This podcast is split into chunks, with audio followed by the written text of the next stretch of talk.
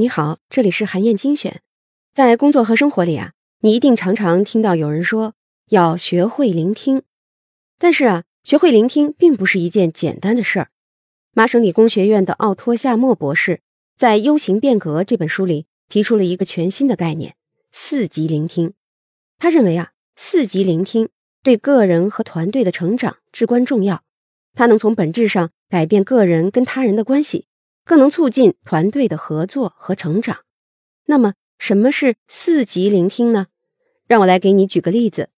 有一次啊，夏默博士为自己的学员举办了一个座谈会。这些学员里呢，既有犹太人，也有德国人。当时呢，大家讨论了一个话题：如何才能更好的解决历史遗留问题？德国学员就认为，二战以后呢，德国人付出了很多的代价，比如啊，很多德国儿童。过早的接触了二战史，产生了一些恐惧。犹太学员听了以后就非常的不满，大声的说：“你能告诉我什么是过早吗？我们犹太儿童可能比你们更早就接触了这段历史，更别说这其中还包括了大屠杀的恐怖事实。”接下来呢，这位犹太学员就开始滔滔不绝的控诉种族歧视带来的种种伤害。这种针尖对麦芒的对话。就停留在了一级聆听上，也就是下载聆听。简单来说呢，就是大家在交流的过程里，都只是基于自己原有的知识和经验。如果这些知识和经验很少有交集，甚至是截然相反，那么对话就会产生冲突，结果就是不欢而散。如果犹太学员在接下来的沟通里谈到了这个问题更多的视角，比如说他给出了一系列的统计数据。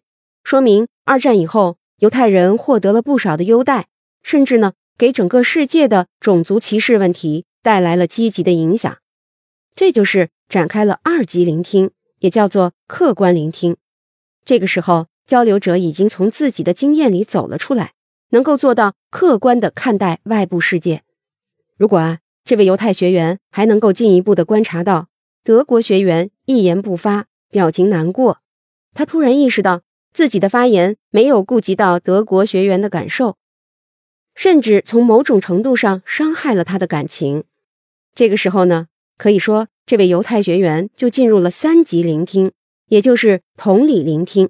他可以从对方的视角观察、感知对方所处的情境，能够做到尊重对方的观点。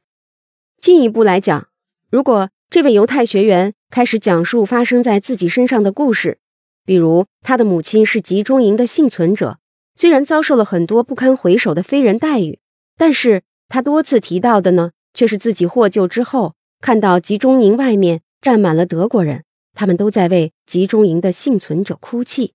这样一来，在场的所有学员都被深深震撼了，他们体会到了这位母亲在遭遇了残酷的暴行之后，依然还能看到人性的光辉，这就给大家带来了一个很大的收获。因为这场座谈会上的沟通，不仅讨论了如何解决历史遗留问题，更重要的是啊，创建了一个让所有人都能够得到成长的空间。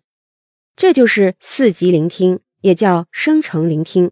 只有做到这里，才称得上是真正的聆听。